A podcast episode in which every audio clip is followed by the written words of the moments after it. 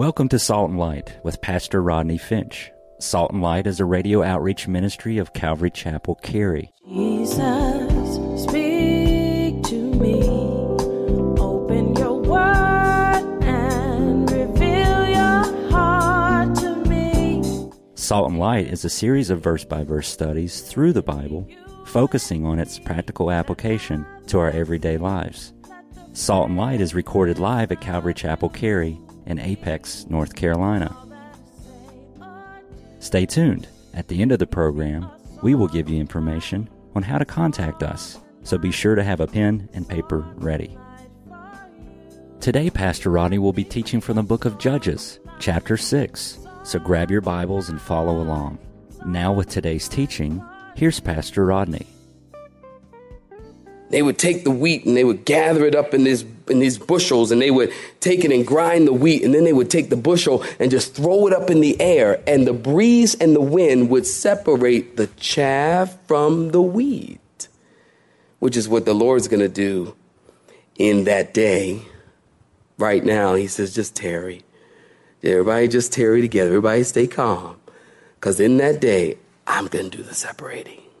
So the threshing floor is at the top of the hill. The wine press is a great place for grapes, but it's a terrible place to thresh wheat because in the wine press at the bottom of the hill, there's no air, there's no wind. It's bad to thresh wheat at the bottom of the hill.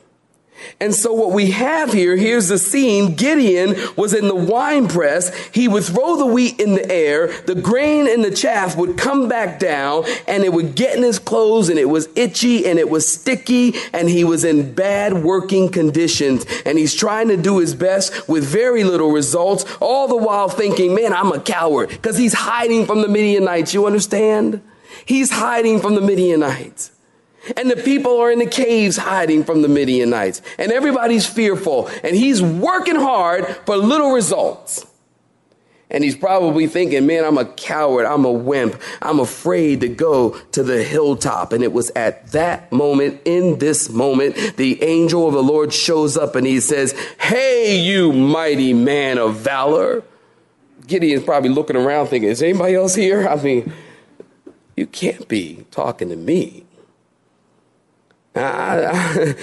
Hello, do you see what situation I am in here? Man of valor, who? Me? Yeah, you, Gideon. See, it would seem that Gideon is the furthest thing from a mighty man of valor. It'd be like saying to Britney Spears or Little Kim, Hey, you paragon of modesty. You'd be like, uh, I don't think so. You see? And Gideon's thinking, I'm not a mighty man of valor. And that, yet the Lord says, Yes, you are. You're a mighty man of valor. Why? Why? Because God, listen at this, God doesn't see us in our present problems. He sees us as a finished product. Amen, saints? I don't know about you, but I'm glad about that. God sees the potential in us, the potential to be used for the kingdom of God. God sees something in us that we don't see in ourselves. God obviously saw in Gideon something that he did not see in himself, something that other people didn't even see in him. You see, we see and other people saw fear in Gideon. God saw a force. The world saw a crowd and God saw a champion. The world saw weakness and God saw a warrior. The world saw poverty and God saw power. Someone once said, God can make us what we cannot make ourselves. That's why God can say, you, Gideon, are a mighty man of valor. That's why God can say, You Christians are my people and powerful people because God sees in you what you do not see in yourself. I could not see in myself what God is currently doing in my life right now. I couldn't see that. I couldn't understand why God would call me to be a pastor. I couldn't see that. But God could see that. God knows. See, God's able to see that things that we can't see in ourselves. And that's why he says, Gideon, you're a mighty man about. Gideon thought he was a loser. God said, You're a leader. See? God sees what we cannot see. Notice in verse 13 in your text, God begins to, Gideon begins to argue with the Lord and he says, you know, I know you think I'm a mighty man of valor and all that, but where were you when these guys were ravaging our land? And where was all those miracles that I heard about? And then notice, and I love this, God doesn't even answer his question. I like that about God. You know, some questions are just stupid. Say amen if you know that. Um, some folks, they just ask stupid questions. Don't get me on that. That's a whole nother sermon. David, that's another sermon, man. Some people just stupid. And, and, God knows, see, God, God is God, and God knows, God, I'm not going to even answer that. That's not even important. Notice what he does say in response to Gideon's question. Notice what God says in verse 14 Go in this might of yours, and you will save Israel. And Gideon continued to argue with God, and he says, God, how can this happen? We're the smallest family, and I'm the weakest in the family. And I can hear God saying, I know, I know that, Gideon. That's why I want to use you. Exactly oh, we're so we're so smallest family and we're smallest of the clan and I'm the weakest. I never work out and I'm, I'm, you know I'm, I'm the weakest in the clan and they all beat up on me and you know and God says, yeah, that's why I want to use you. And that's why the verse in 1 Corinthians chapter 1 verse 27 it says, "But God has chosen the foolish things of this world to shame the wise, and God has chosen the weak things of the world to shame the things which are strong." You see, God's economy is not like ours. We would choose the strong things of the world to put to shame the strong people. God says, No, I'm going to use the weak things of the world to put to shame the strong people. You see, the foolish things of the world to put to shame the wise. I had a doctor in my office yesterday, and he was telling me this very thing. He just became a Christian. It was such a blessing. He just became a Christian. And he was telling me, he said, I used to walk in my office and I used to think that I was the doctor.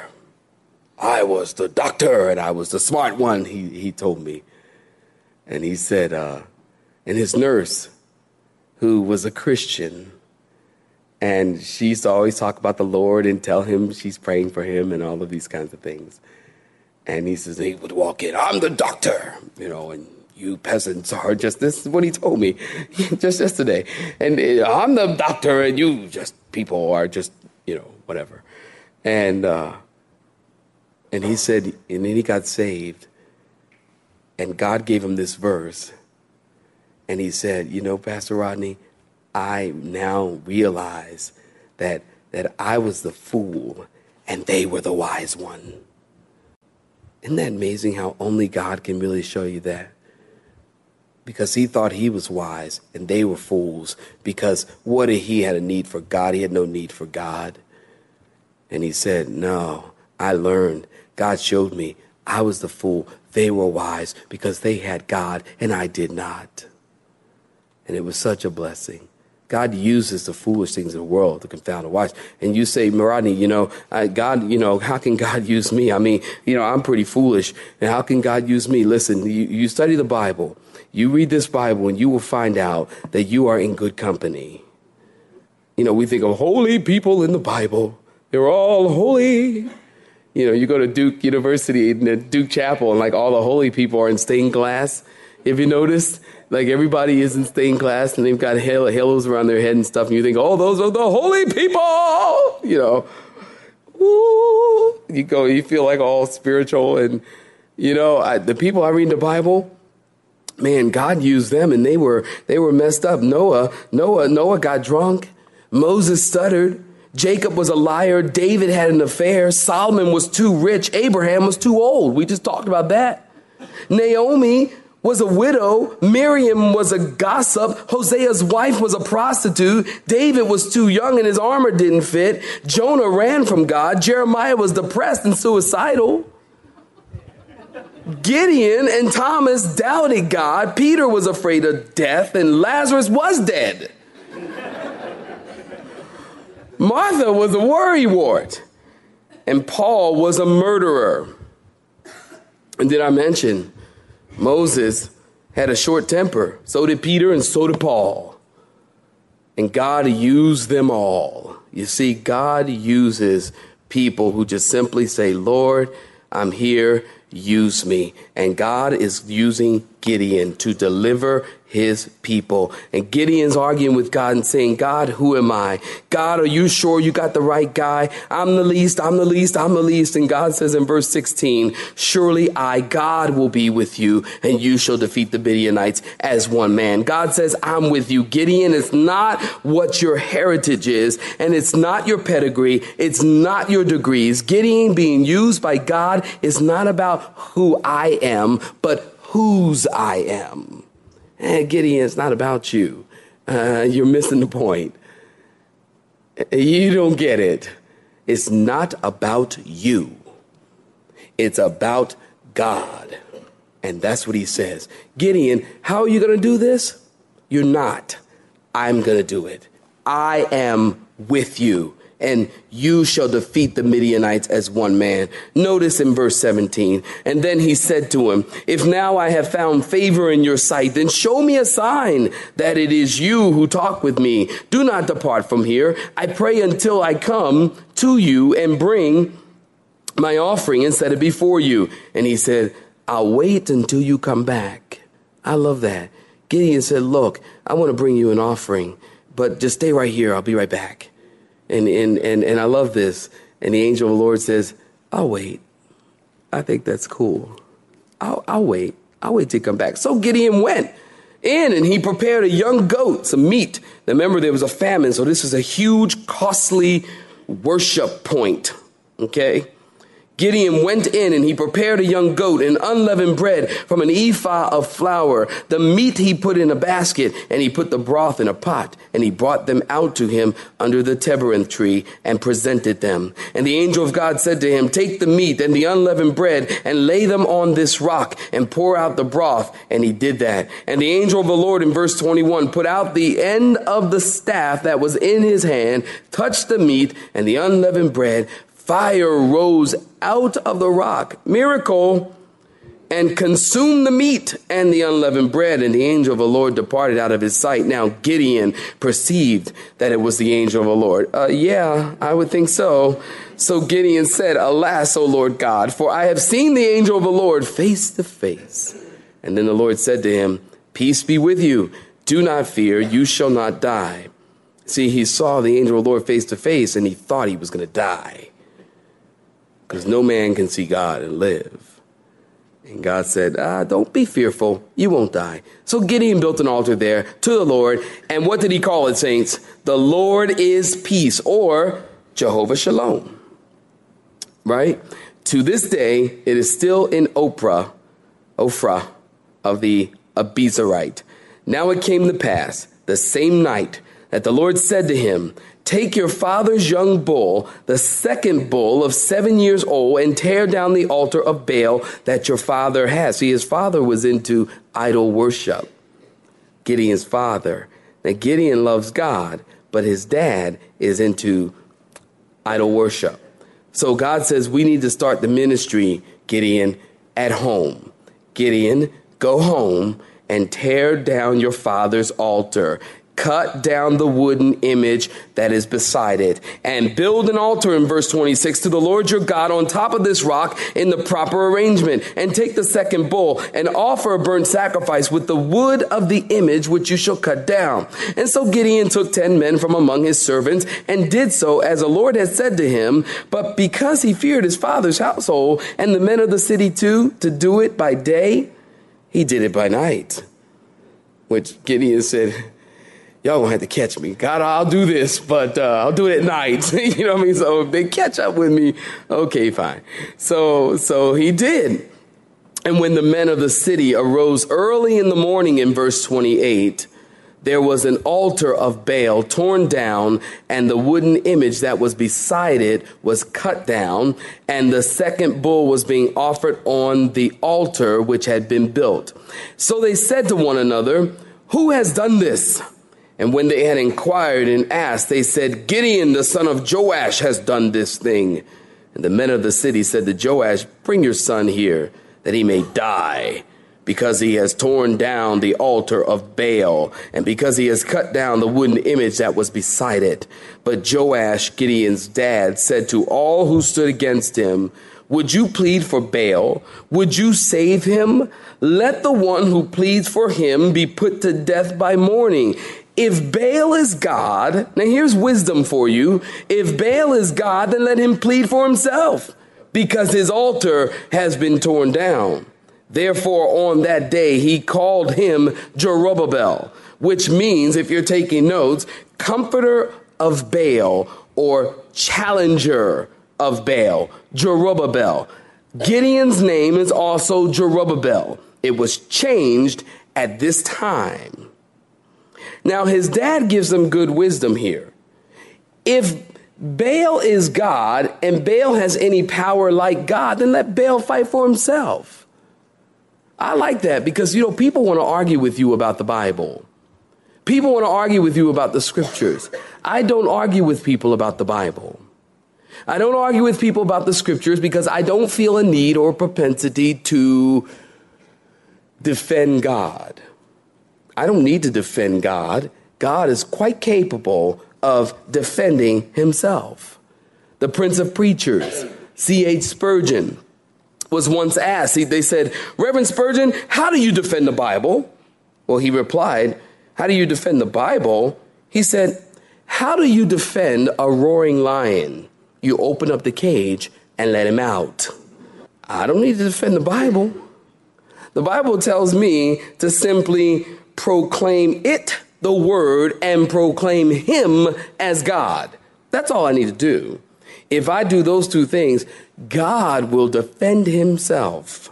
I don't need to defend the Bible and get in arguments with people. And that's what Gideon's dad is saying. Although he's like an idol worshiper, there's still wisdom coming out of his mouth. If Baal is God, then let Baal fight for himself. I mean, there's no need to get all involved in that. Well, then all the Midianites in verse 33 and the Amalekites, the people of the east, gathered together and they crossed over and encamped in the valley of Jezreel. That would be the Megiddo Valley or the valley of Armageddon. But the Spirit of the Lord came upon Gideon. Then he blew the trumpet and the Abiezrite gathered together behind him. And he sent messengers throughout all of Manasseh who also gathered behind him. He also sent messengers to Asher, Zebulun, Naphtali, and they came up to meet him. See, the Spirit of God came upon him, and he was a bold, he wasn't timid and weak anymore. Now he's powerful. But sometimes we have a lapse, lapse in faith. Notice in verse 36. So Gideon said to God, If you will save Israel by my hand, as you have said, look, I shall put a fleece of wool on the threshing floor. If there is dew on the fleece only, and it is dry on all the ground, then I shall know that you will save Israel by my hand, as you have said. Well, it was so. When he rose up early the next morning and squeezed the fleece, he kind of wrung it out, the dew out of the fleece, a bowl of water. Okay, Gideon's having a lapse in faith here. He's testing God. And God says, Okay, Gideon, I'll play. And so he fills this fleece with, with water, and the ground around it was dry. Gideon wrung it out and uh, got a bowl full of water. And then Gideon said to God in verse 39, do not be angry with me, but let me speak just one more time. Let me test, I pray, just once more with this fleece. Let it now be dry only on the fleece, but on all the ground let there be dew. And God did so that in God gracious, and God did so that night. It was dry on the fleece only, but there was dew on all the ground. Now, I'm coming in for a close here, okay? Let's just talk about this for a couple of minutes, just a couple. A fleece. What's a fleece? Well, this fleece was woolly, like a woolly sheepskin. And Gideon put a fleece out before the Lord. God, if this is really you, then let the fleece be wet and the ground be dry. God's gracious. Fleece was wet, ground was dry. Okay, God, can I test you just once more? Okay, how about this this time? How about the ground be wet and the fleece be dry? And God says, okay, Great. Ground's wet, fleece is dry. God is faithful, God is good, and God is um, patient. Yeah, patient. But now, from this text, we hear a lot in the church today about putting out a fleece before the Lord.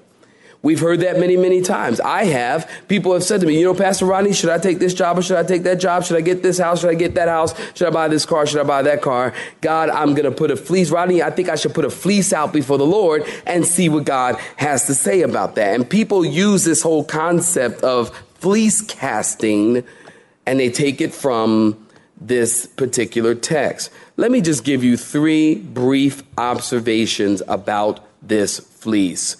Number one, you want to notice Gideon's fleece was a miracle.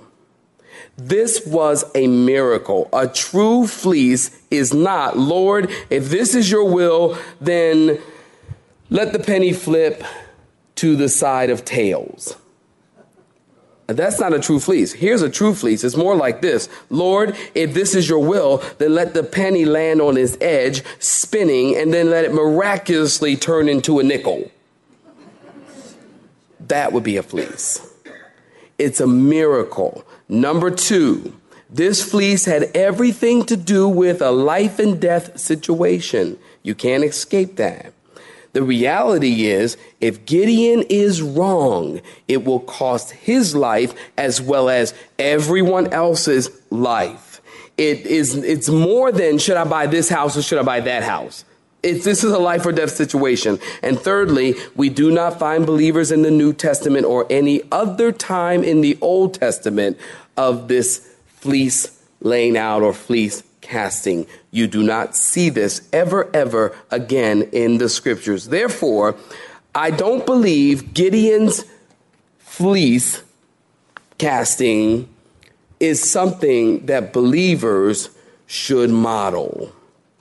I do not see that in the scriptures. In other words, if you have a situation in your life now, do I think it's sin? No, I don't. If you if you do, you do. I, from a biblical place and the balance of Scripture, I do not see believers ever in the book of Acts ever casting fleece before the Lord. If we want to know the will of God, there are three ways that you can find the will of God. This my friend, you need to write down. How do you know the will of God? Number one, number one, read the word and let the word confirm things for you. Read the Bible and let the Bible lead you. Psalm 105, 19, 119, 105 says, Thy word is a lamp to my feet and a light to my path. God's word will lead you. Trust me. You don't have to make an appointment with Pastor Ronnie or Pastor Charles or Pastor David or Pastor Stephen. You can just say, God, I need your word to lead me.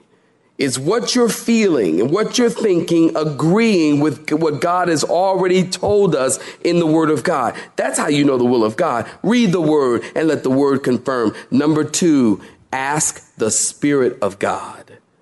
Very important. Romans 8 26. The Spirit also helps our weaknesses, for we do not know how to pray as we should, but the Spirit Himself intercedes for us with groanings too deep for words. And He who searches the heart knows what the mind of the Spirit is because He intercedes for the saints according to the will of God. You can ask the Spirit of God. And even if you can't form the words from your lips because you don't know how to pray, then according to Romans Romans 8, 26 through 27, you can just groan and God will interpret the groaning because he understands.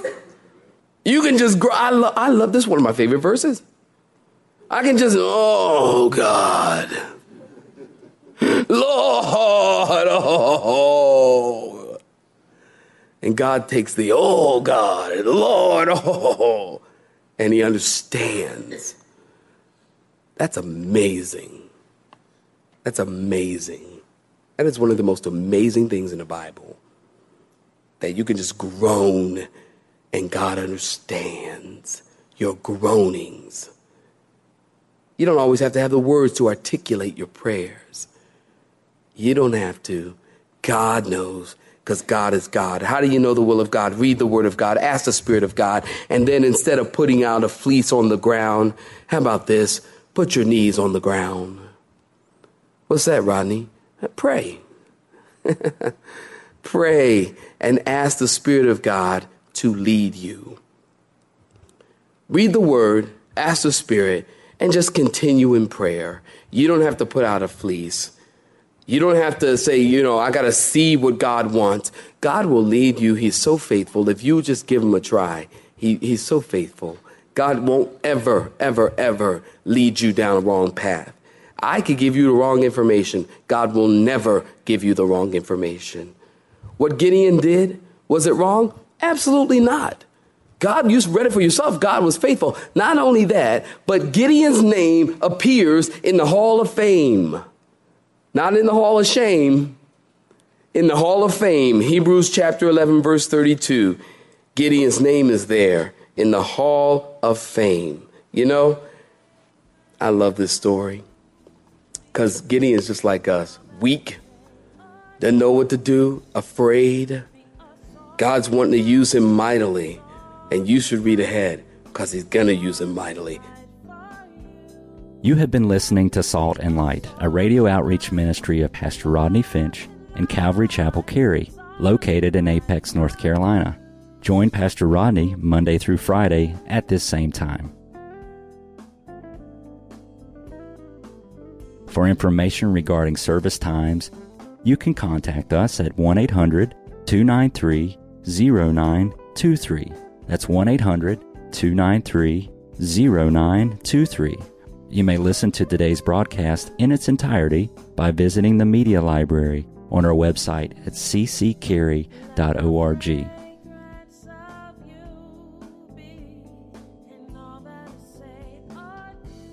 We would like to thank you for tuning in to Salt and Light and pray that you have been blessed. Until next time, may you be salt and light.